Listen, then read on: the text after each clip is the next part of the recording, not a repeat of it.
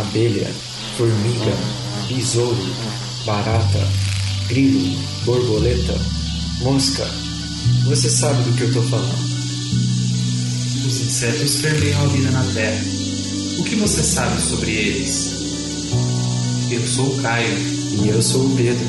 Você está escutando O zumbido do mosquito, o canto da cigarra. a pulga atrás da orelha. Você está escutando Bug podcast sobre insetos. Olá, queridos ouvintes do Bug Bites. Tô aqui para começar o, o nosso episódio hoje. Na verdade, vou começar com uma sessão nostalgia. É, eu digo isso porque eu tô aqui na Embrapa Soja, tô passando pelos corredores aqui agora, a caminho da sala do pesquisador, do Dr. Samuel Roja, que é o, o nosso entrevistado de hoje.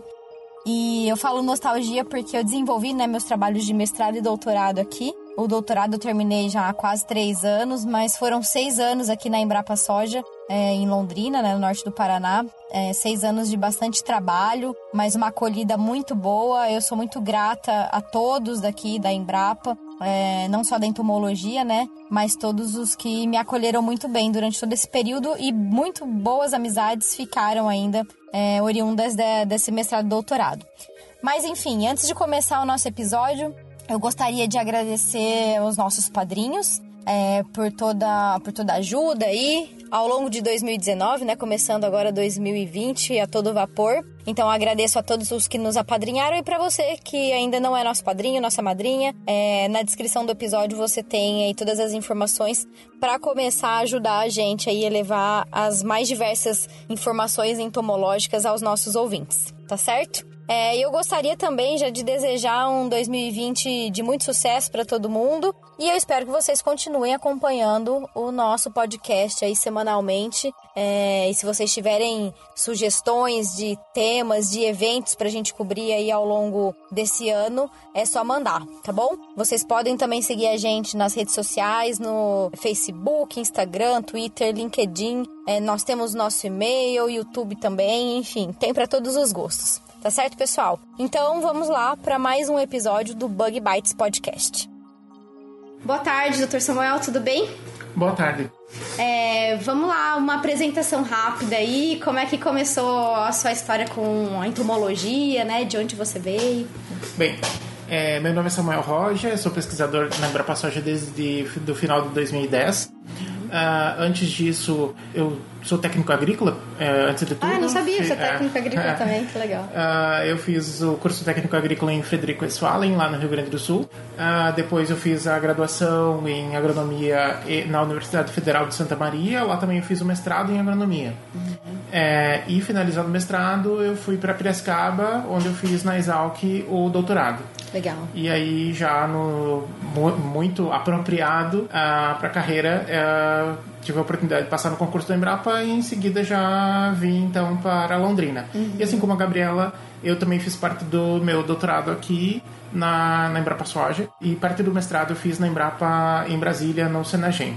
Legal. Né? Trabalhei ah, principalmente com ácaros, é, mas aí, tanto no mestrado quanto no doutorado, a gente sempre tinha alguma, alguma atividade relacionada ao manejo geral da cultura da soja, né? envolvendo lagartas, percevejo, que me facilitou bastante no momento que eu entrei para a Embrapa Soja, pra, porque essas têm sido as, as linhas principais, né? que eu tenho ah, me dedicado mais para o percevejo, um pouquinho ainda para ácaro, mais para o percevejo ah, e um pouco para lagartas, que são os temas, as pragas mais relevantes aí, que merecem mais atenção para a cultura da soja. É mesmo porque a gente fala muito hoje de que não dá pra enxergar tudo em caixinhas, né? A gente tem que colocar. Tudo acontece no mesmo ambiente, a gente tem que manejar da melhor forma possível, então é interessante essa interação entre as diversas pragas e as linhas de pesquisa. Então, já entrando nesse ponto, é, aqui na Embrapa Soja, é, qual- não sei se tem estabelecida certinho qual a linha de pesquisa, mas quais são os principais trabalhos desenvolvidos por você aqui na Embrapa? A minha atuação é mais ah, com relação a percevejos. Então a gente tem focado na tecnologia de aplicação de produtos de modo geral, ah, geral né? Mas acaba que para percevejo os principais produtos utilizados hoje são produtos químicos, então acaba sendo tecnologia de aplicação de produtos químicos. Ah, e também propriamente eficiência de, de produtos químicos Né? A gente tem feito trabalhos um pouco menos intensos, mas existem, a respeito de controle biológico de percevejos, em vários aspectos. Uh, principalmente dando apoio a outros pesquisadores que também uh, fazem parte da equipe, né? E, na verdade, a nossa equipe aqui de entomologia, ela todo mundo trabalha com percevejo, com um pouco com um aspecto do percevejo. Uhum. Resistência de planta, com resistência do inseto a inseticida, com controle biológico, controle químico. Então, todo mundo é bioecologia, né? Biologia, nível de controle. É, cada um dos pesquisadores da Embrapa Soja trabalha com a gente- uma- um aspecto do A percevejo. gente pode considerar que é a principal praga hoje da cultura. Sim, é assim como as lagartas, mas Uhum. as lagartas já têm outros métodos, como é o caso de soja BT, enfim, elas não ficam para trás, a gente também tem essas, essa, Uhum. e é uma das linhas que eu tenho focado, principalmente na lagarta falsa medideira, não por ser a principal, a gente Uhum. vê que a lagarta da soja é a que é mais frequente. Mas a falsa medideira é que nos parece mais desafiadora em relação à, à tecnologia de aplicação, a produtos que são necessários para fazer o seu controle. Uhum. Ah, então a gente tem focado mais na falsa medideira do que propriamente na lagarta da soja. Certo. Ah, então é essa que esse é o nosso nosso ponto de vista. Aham, entendi. E no caso de ácaros, como você tinha comentado que você trabalhou anteriormente, tem alguma linha de pesquisa também com ácaros A atualmente? gente tem, através de parcerias com a universidade, principalmente com, com a UEL, aqui em Londrina, Uhum. ah, feito estudos de nível de controle de ácaro, né, para Uhum. poder dar suporte para o agricultor para dizer quando, até quando que ele deve esperar e a partir de quando ele deve eh, iniciar a fazer o controle da lavoura em relação a ácaros. Uhum. Então ainda não é o primeiro estudo, já existem vários estudos, não só nossos, de outros grupos de pesquisa. Precisa aí elucidar essa questão. A aham. gente também começou alguns trabalhos sobre técnicas alternativas de amostragem de ácaros, mas é uma veio tudo meio junto e algumas coisas avançaram mais, outras menos. E essa é uma que ainda precisa avançar Avançar um pouco mais. Legal. A gente tem abordado também na parte do percevejo alguns métodos mais ou menos nessa linha, na parte eh, visando, olhando para alguma coisa de sensoramento remoto. Eh, mas é uma coisa que ainda precisa É avançar, né? Precisa avançar mais. Uhum, bacana.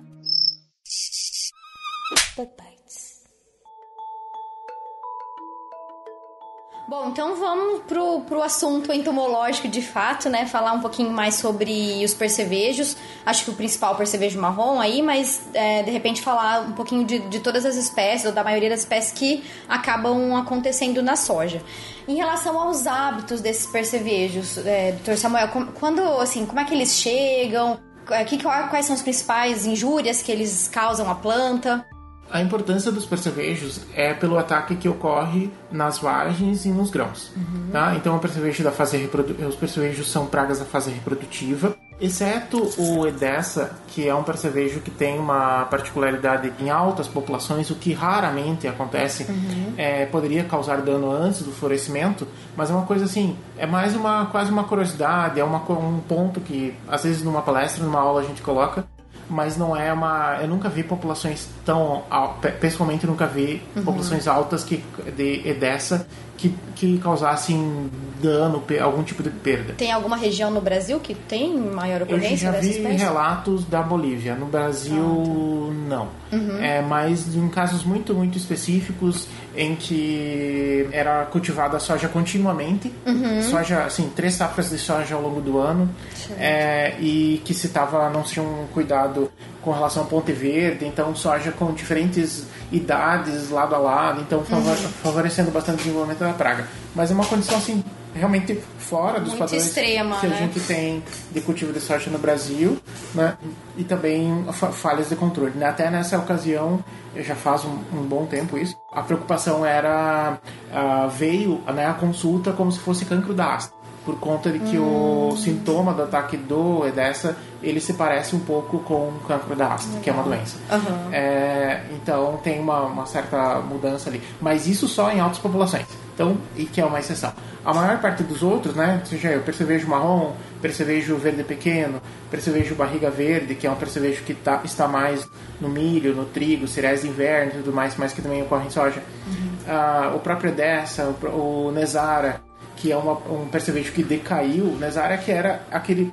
ah, 30, 40 anos. A- maior, é, né? 30, 40 anos atrás era o principal percevejo Uhum. né, da soja e hoje já está mais difícil de encontrar. Mas ele tem algumas regiões, no Paraná a gente tem, através do monitoramento do, da Emater, tem visto que na, na região sul é, o Nesara, ele, o, o, o percevejo verde, né, o Nesara viridula, tem sido o segundo mais frequente. Uhum. Certo. Enquanto que aqui na, na região norte do estado do Paraná e Mato Grosso do Sul e acho que a maior parte das regiões produtoras de soja que tem percevejo com praga é, e que faz milho safrinha, o percevejo barriga verde é o, O segundo é o segundo mais ma- e o primeiro e na maioria das regiões é o percevejo marrom. Certo. Então houve um período, uma fase de estabilização, né? E, e enquanto no Rio Grande do Sul a gente via os levantamentos que um ano era um percevejo mais frequente, outro ano era outro e tal. Agora aparentemente Uhum. Tá o está estabelecido sendo o marrom o frequentemente o, ma- o mais abundante Uhum. ah, ao longo das de safras seguidas. Falando dessa questão só de abundância, eu ouvi algumas vezes, não me lembro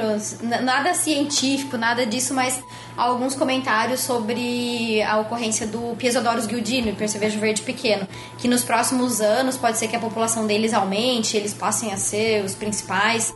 Você concorda com isso? Eu acho que Não, eu não concordo. Eu, a, a gente vê que o Pesodorus ele tem, ele é um percevejo que ocorre mais na, tem ocorrido mais na região sul, nos estados do sul. Ah, ele é um percevejo que ele tem uma certa dificuldade de se adaptar. Ele é um percevejo que ele ah, frequentemente o nível de controle dele é atingido mais no final do ciclo, quando ele é ocorrido. Aqui na região norte do Paraná, ele é até bem difícil de ser encontrado, né? E a cada ano a impressão que dá é que ele fica mais difícil. A gente tem visto em alguns lugares no estado de São Paulo, em algumas regiões em que se tem é, cultivo de soja e, e pastagem lado a lado, às vezes ele ocorre com mais intensidade. Certo. Isso porque algumas plantas, principalmente algumas leguminosas que ocorrem na pastagem e que o gado não come, é, São e, hospedeiras. e se- são hospedeiras. E às vezes o também vai de acordo com o manejo da pastagem. Às vezes o, o pecuarista ele simplesmente deixa as plantas lá. Ele não faz nenhum manejo dessas plantas e Uhum. tal. E indigófora é uma planta que, que, é, que é um hospedeiro muito frequente de tesodoros. Uhum. É, e às vezes a, fica lá, o gado não come e essas plantas elas se Vão- elas perenizam, Uhum. né? E elas vão reproduzindo, vão se desenvolvendo. Se elas não forem eliminadas, elas servem sim de multiplicação do pesodoros. Certo. E a, se a proximidade da, de lavouras de soja com áreas infestadas, com plantas que são hospedeiras, Uhum. né? é, favorece porque se, ele, se o Pesodorus, o percevejo verde pequeno, ele depender apenas da soja para se desenvolver e atingir um nível de controle, atingir uma, um nível populacional expressivo, né, a, chega a época da colheita e o percevejo ainda não conseguiu o tempo de se multiplicar. Agora, quando ele tem uma planta fora do sistema da soja, em que ele possa ali se reproduzir é, sem restrição nenhuma e mesmo sem aplicação de produto químico nenhum, a, chega no momento que você vai, vai poder ter um fluxo contínuo de colonização para dentro sim. da lavoura. Então tem que olhar assim casos específicos ah, e ver, tentar buscar explicações para caso a caso. E tem bastante espécie de plantas, né, que, que o percevejo pode... Porque eu tava pensando aqui a respeito da cigarrinha que transmite, né, os molicutes e tal, que ela não conseguem completar o seu ciclo em outras plantas. Já o percevejo a gente vê que tem várias plantas alternativas, né, que eles conseguem... Também precisa olhar espécie por espécie. Uhum. Então tem algumas espécies de percevejo que, por exemplo, elas são favorecidas por mamona. Mamona é uma planta que produz bastante sementes bem resistentes. Uhum. Às vezes elas são carregadas com a enxurrada e a gente vê principalmente em baixadas próximo à, à mata às vezes a enxurrada leva essas sementes e ali as plantas ficam desenvolvem e ninguém dá muita atenção para Uhum. elas. Mas é, se, ela, se essa situação está na beira da lavoura então é, Neusara e dessa são bichos que eles se desenvolvem e, e ficam ali nessas plantas. Então essa tem muito né, da ocorrência dos percevejos na própria cultura da soja ela depende do entorno depende de, da- de plantas possíveis plantas hospedeiras que ocorrem no entorno Certo. então às vezes pode ter uma média regional mas ah, numa determinada lavoura tem mais de uma espécie ou numa parte da lavoura tem mais daquela espécie pode estar relacionado Justamente por conta a- do que a, tem, a né? plantas que são hospedeiras então cada espécie tem as suas o percevejo é, marrom é um percevejo que ele passa seis meses do ano em hibernação, né? É, e seis meses do ano ativo. Então, esse período de hibernação ele permanece vivo, mas ele não se reproduz, se alimenta muito pouco, né? É, e aí é, isso vai mais ou menos de abril até outubro, novembro. E né? nesse momento ele tá onde? Ele está frequentemente na mata, né? Ele é na mata, em, em contato com o solo, embaixo da palhada. Certo. né? E frequentemente próximo de alguma planta, ele busca um abrigo. Né? E dali ele sai de volta lá em outubro, novembro para colonizar a lavoura de soja novamente. né? Então, mas é importante, né, a, a soja nesse ciclo porque daí ele quando ele volta coloniza a lavoura, ali se reproduz, aumenta de população e depois lá em março, abril ele vai se encaminhando de novo pro, pro refúgio. Certo. O que acontece em alguns casos, quando tem muitas plantas daninhas dentro da lavoura, que não estão sendo manejadas por falha, por alguma coisa, é, às vezes ele pode eh, fazer a hiberna- hibernação dentro da lavoura, se ele encontrar um ambiente protegido. Mas o tradicional mesmo é que, se, que isso migre pra- ocorra na, na mata. Aham. Bug bites.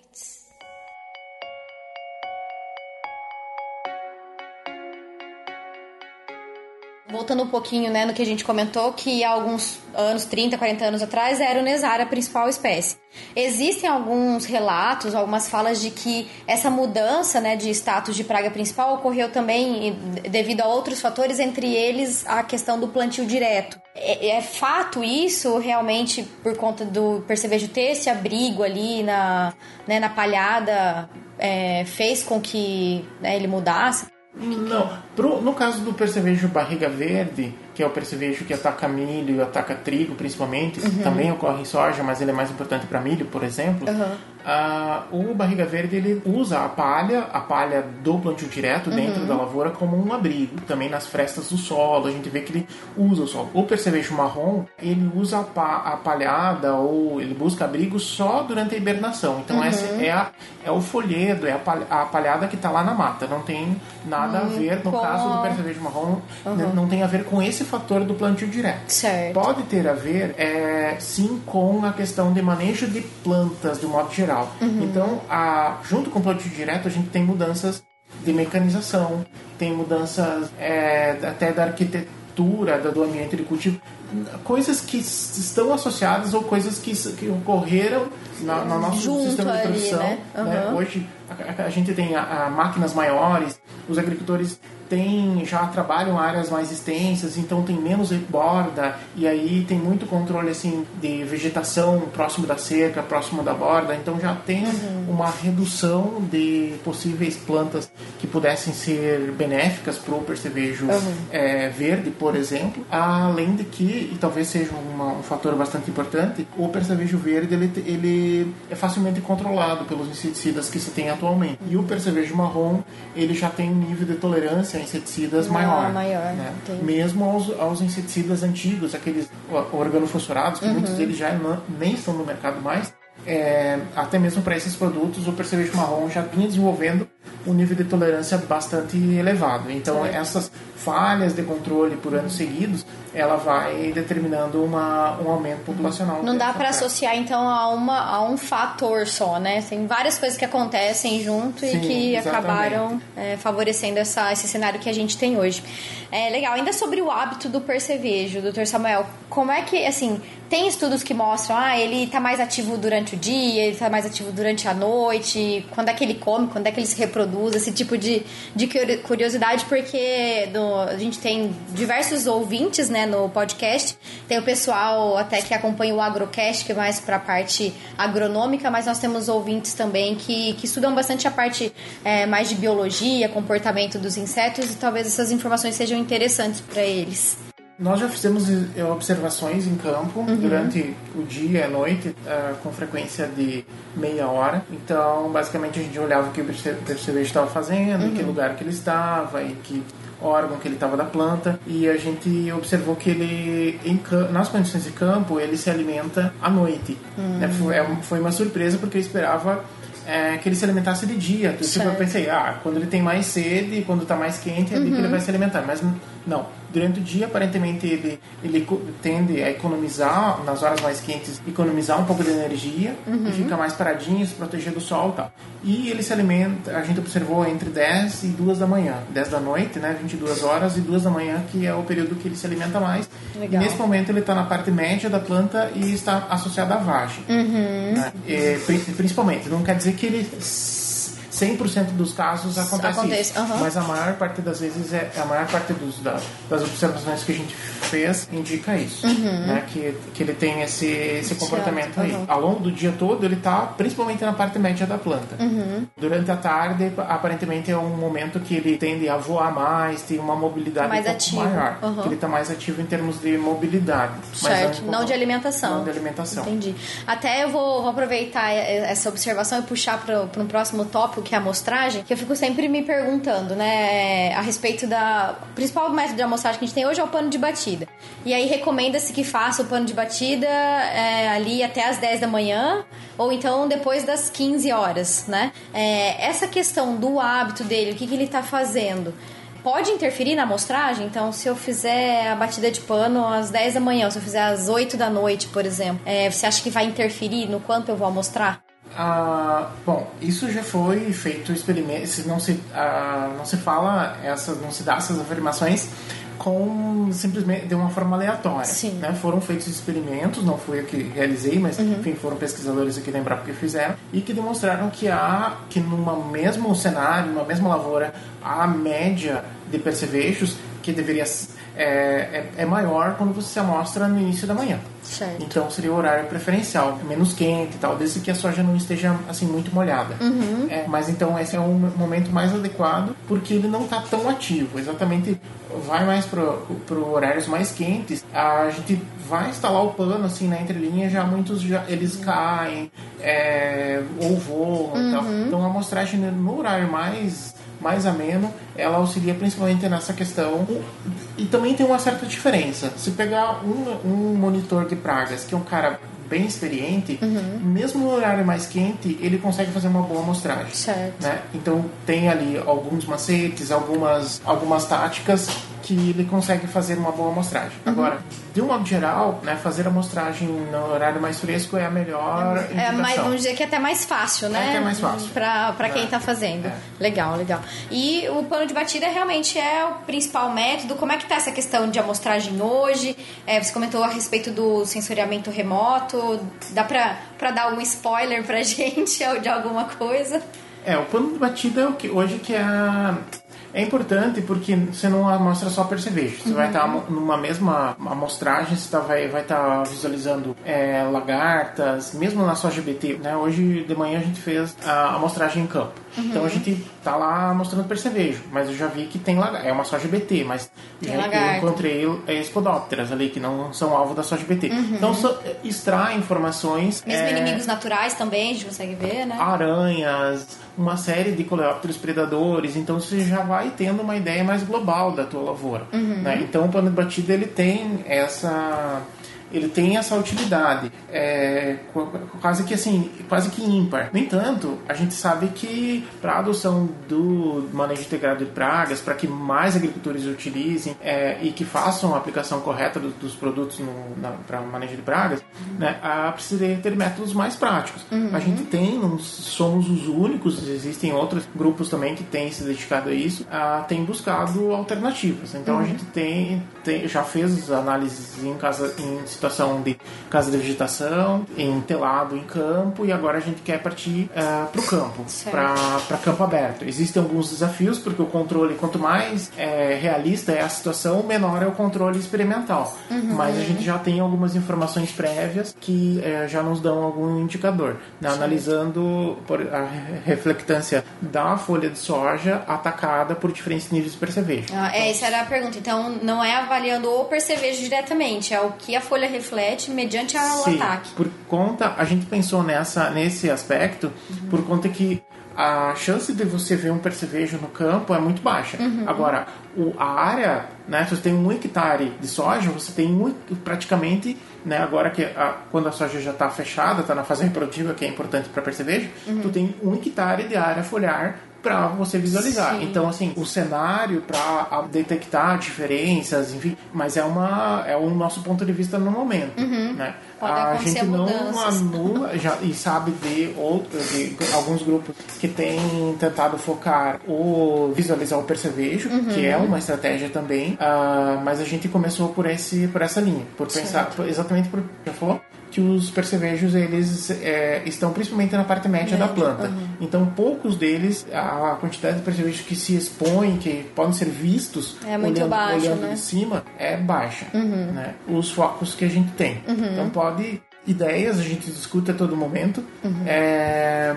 mas é- é- tem outras, né? Tem outras ideias que a gente tá mais no campo assim, exatamente de ideias e que a gente não tá a- ainda não começou, não inve- não tá investindo é, em Desenvolvimento, pesquisa, em pesquisa. desenvolvimento na- nesse nesse Uhum, campo. certo. Mas para dizer que uma coisa que a gente começou, eu comecei isso quando é o interesse por essa parte quando eu entrei na Embrapa, final de 2010. Uhum. E eu esperava ter avançar rapidamente, mas isso depende de muito, Muita não é uma coisa, coisa né? que depende da nossa formação, depende de parcerias. Às vezes a gente consegue recursos, às vezes não. Então as coisas elas têm mais demorado do que eu Uhum. Vai um esperava. pouquinho mais lento, né? É. Faz parte.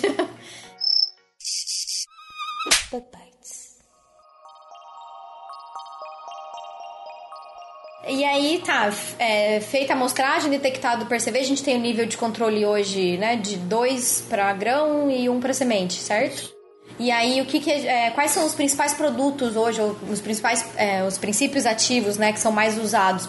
Bom, Percebi se bem o, o levantamento, assim dizer, né, a proporção exata, a, a Emater tem um trabalho do que os agricultores utilizam, né, tem, faz o levantamento, isso no, no estado do Paraná, é, mas, enfim, regionalmente tem suas variações de acordo Certo. com o grau de capilaridade de cada empresa e tal.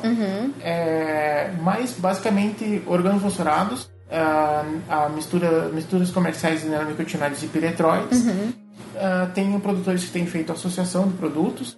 A gente te- existem alguns lançamentos de produtos novos que ainda estão é, alguns deles ainda não foram registrados no mapa recentemente e ainda não tem o desenvolvimento do mercado. Então, é, algumas coisas é, não dá para dizer o, o quanto, nem dizer que são. é, pelo menos tem duas, dois, dois princípios ativos novos, que são de grupos químicos ah, um pouco distintos dos, Uhum. desses, desses ma Mais maior usuais. utilizados, né?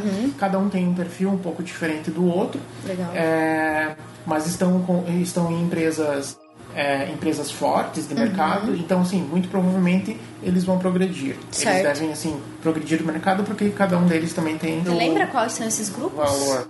Eu não lembro de cabeça, precisaria dar uma olhada ali para não errar. É, mas é, são grupos diferentes, né? T- Pensar que o- todos os produtos que estão hoje no mercado, eles são ah, neurotóxicos. tá? Seja, seja organofosforado, né, neonicotinoide e piretroide, Uhum. cada um é um grupo químico diferente, mas todos são neu- neurotóxicos, atuam em algum sistema, algum ponto, uma parte do sistema nervoso.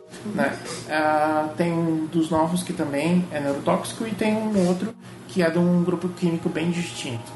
Tá? Então, ah, se vê aí alguma possibilidade de, é, rota, de rotação, né? De, de, de É, produtos porque diferentes. basicamente são três grupos que a gente tem hoje, Por né? mais que tenha hum, entre 40 e 50 produtos no mercado, de pro- produtos registrados, Registrados. não quer dizer que todos estejam no mercado, mas eles são bastante redundantes. Né? Mo- A maior parte mesmo dos- das marcas elas estão baseadas em neonicotinoide e piretroide é, e, e acabam sendo muito redundantes. Às vezes muda o piretroide, mas não muda É, muito. Né? Então, na prática, é, não muda muito mesmo. Não tem Sim. muitas opções de rotação.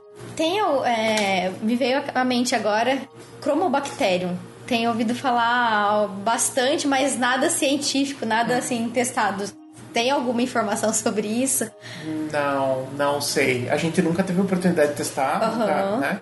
Até a gente tem é, um interesse, uma, a Embrapa Soja, a Embrapa como um todo, Uhum. tem assim uma, uma atenção com relação a métodos de controle biológico, né? Uhum. É, mesmo para percevejo, a gente tem, tem uma linha de trabalho sobre isso. E então é uma coisa que é interesse, Uhum. mas a gente realmente No nunca momento testou até não tem, agora. uhum. Não testou até agora. É, não vou, não vou entrar aqui no controle biológico. Todos os episódios que eu gravo tem alguma coisa de controle biológico, mas quem sabe mais pra frente a gente faz um, um episódio de controle biológico pra percevejo e aí quem sabe a gente já tem alguma informação sobre a cromobactéria. Bom, então já partindo pro, pro final aí do nosso episódio, eu gostaria só de algum comentário a respeito da soja block, né, que foi desenvolvida pela Embrapa recentemente, acho que foi lançada em junho desse ano, né? Então, como é que tá? Tem é, perspectivas de, de utilização no mercado? Como é que tá isso? Tá. A soja block é um rótulo que a gente decidiu colocar exatamente para marcar, né, para carimbar as cultivares que, de soja da Embrapa, da Embrapa que tem algum diferencial em relação a percevejos. Certo. Então, o programa ele já é bastante antigo, tem mais de 30 anos. Mais de Ah, 30 anos? É, Olha o programa de, ele te- teve ó, algumas alterações de curso ao longo do tempo. Uhum. O, no início, o programa de resistência a, a pragas da Embrapa Soja, ele focava assim naquela resistência total. Uhum. Só que se, ao longo do tempo foi se percebendo que não se conseguia finalizar numa cultivar, porque nem sempre aquela, aquelas cultivares com resistência com altos níveis de resistência, lagarta e percevejo, que foram sempre os focos, elas nem sempre elas tinham características agronômicas desejáveis. Às vezes até eram produtivas, mas às vezes o ciclo não era o melhor ciclo. É, enfim, uma série de, de, de, de Coisas que são importantes, né? Então se decidiu é, mudar um pouco o foco, abrir um pouco mão da resistência. Então, Uhum. assim, elas não são totalmente resistentes, mas elas trazem vanta- vantagens bem ah, interessantes. Nesse caso do percevejo, Uhum. né, a, a gente tem cada cultivar ela pode ter uma característica um pouquinho diferente da outra. Uhum. O que que define, né, uma soja block de uma não block para nós dentro do programa da Embrapa? é que se é, em- nas mesmas condições a cultivar ela, ela produzir bem não só em volume mas em qualidade a gente avalia grãos comercializáveis ou seja aquele, aquela massa de grãos com os descontos de grãos xoxos é, grãos deformados é, grãos picados a gente desconta tudo isso que é o Certo. que, o, que, a, que a cooperativa cerealista vai, faz Vai fazer, aham. desconta isso e considera a massa de grãos comercializáveis. Aí compara com, a com cultivares de mercado, cultivares nossos, cultivares dos concorrentes, e, e diz, olha, ela está produzindo tanto quanto, ou algumas até produzem mais, depois de ser tirado esse, desconto. Então essa cultivar ela é marcada como bloco. block. Entendi. Tá? Então esse programa ele é transversal, ele está dentro tanto da, do programa de soja intacta, quanto Uhum. de soja RR, quanto de soja convencional. Então tem cultivares saindo nessas, nessas plataformas. Certo. Inclusive deve sair, se ela né, for der provas né, de bom desempenho agronômico, deve sair pelo menos uma cultivar que seja block e shield. Shield é, é resistência à ferrugem, Ah, que é outra que foi lançado em 2018, né? E a Block foi lançada em 2019. E ainda assim, essas cultivares, elas têm, como a maior parte das cultivares da, Embrapa Soja, elas têm resistência a nematóides, elas têm aquele tradicional, a, a doenças radiculares. O básico, vamos o dizer básico, assim. Que, Aham. que para cultivares da Embrapa Soja é o básico. Certo. né? E então, não, tá, não, é, não tem sido destacado, né? A gente decidiu é, como uma estratégia destacar a questão de ferrugem e a questão de percevejos por serem preocupações rotineiras. Aham. Então, por isso, o Shield e o Block no caso de tolerância a percevejo. Então, já está no mercado a BRS, BRS 1013 Pro. Tá. Ela já tinha sido lançada, é, mas ah, só em 2019 que a gente decidiu, então, passar a usar mesmo. Uhum. essa identificação. E a BRS é, 391, que é uma cultivar convencional, ela não tem uma região de adaptação muito ampla, mas ela é uma das que tem fatores de resistência bem interessantes. Uhum. E mais recentemente a BRS 543, essa RR. É fácil até de gravar. 543. 543. É, essa, então aí para dar exemplos de, das três plataformas aí de soja block. Legal. Bom, eu falei que a gente já tava partindo pro final, mas eu vou pedir pra você fazer só mais um comentário que eu me lembrei agora. É, para o ouvinte que, que, que tá aí acompanhando a gente, de repente tem alguma ideia, já tem uma, uma empresa, uma startup, é, tem o programa Open Innovation, né, da Embrapa. Eu acho que é válido a gente falar aqui rapidamente o que, que é e de repente se alguém se interessar, entra no site para ver melhor quais todas as informações. Essa é a segunda edição do edital Open Innovation. Uhum. Uh, nós já tivemos no verão passado é a primeira edição e agora teve algumas mudanças, possivelmente no próximo ano vai, vai ter, ter melhorias e tal. Uhum. Então a Embrapa Soja é, tem é, trabalhado interna e externamente a questão de inovação e uma da e um dos frutos disso é um edital de inovação aberta que é colocado para startups, uhum. né? É, e a partir dessa seleção, a startup se inscreve, manda seus dados, manda lá sua ideia é feita uma seleção e depois a gente tem uma etapa ali que também a gente é, senta com a startup, vê direitinho uh, como é que é esse projeto, faz, uhum. faz parte do próprio processo de seleção e aí as, a, as 10 finalistas né, vão, vão, ficar classificadas. A gente, as primeiras colocadas vão ser aquelas que possivelmente sejam avançadas. Desenvolver alguma com, coisa. Com, com, contra, com um contrato com a Embrapa. Uhum. Não tem dinheiro envolvido de nenhum lado nesse uhum. primeiro momento apesar que as, a, tanto a Embrapa quanto a startup em conjunto podem buscar recursos, uhum. mas em princípio não tem nenhum recurso envolvido. É mesmo a ideia e o foco mesmo é desenvolvimento conjunto de soluções para a agricultura. E aí tem na área de entomologia uma série de coisas envolvendo desde automação de processos é, em laboratório, uhum. é, amostragem, é, métodos de controle, tecnologia de aplicação e em várias outras áreas, Sim. inclusive incluindo parte de comunicação, relação com, com o público, né, que é uma das formas de atuação da Embrapa. Da Embrapa. Uhum. É, enfim, tem, é bastante diversificado, dá, é, dá para ter mais informações aí pelo site. Isso, então, para quem tiver interesse, de repente é só entrar lá no site embrapa. Como é que é o site? embrapa.com BR, né? Aí tem, tem o site geral da Embrapa e dentro Isso. do site da Embrapa tem Embrapa Soja, certo? Mas vocês digitem, né, gente, lá no Google e Embrapa Open Soja vai aparecer. É, Soja Open, Open Innovation. Isso, aí tá. Aí vai aparecer uh, né, o edital aí, pega o edital desse ano uhum. né, de 2019. As inscrições ficam abertas até dia 14 de janeiro. De janeiro. Isso aí, dá tempo ainda então de, de fazer a inscrição. Se não der esse ano, tem no próximo. Tenta no ano que vem. Legal. Bom, pessoal, então, é, finalizando agora, né, de fato, o nosso episódio. É, espero que vocês tenham gostado. Eu queria agradecer muito o Dr. Samuel, que foi difícil conseguir uma, um horáriozinho na agenda, correria danada essa época de safra, a gente sabe como é que é. Então agradeço muito a disponibilidade e todas as informações passadas. Eu tenho certeza que muitos ouvintes aproveitaram bastante e de repente é, serviu para despertar o interesse, né, de alguns aí para essa área que, bom, tô suspeita para falar, mas é, é bem, bem bacana de, de se trabalhar. Então, doutor Samuel, muito obrigada. Gabriela, eu que agradeço a oportunidade e a gente sempre é à disposição. Legal. Isso aí, gente. Então, é, boa semana aí para vocês e até o próximo episódio. O Bug Bites é um projeto de divulgação científica relacionado aos insetos e à entomologia. Nosso conteúdo é produzido por especialistas da área e de acesso gratuito nas mais diferentes plataformas. O apoio de nossos ouvintes é muito importante. Se você gosta do nosso conteúdo, considere apoiar esse projeto. A partir de R$ reais mensais, você pode apoiar o Bug Bites na plataforma Padrim. O link está na descrição do episódio.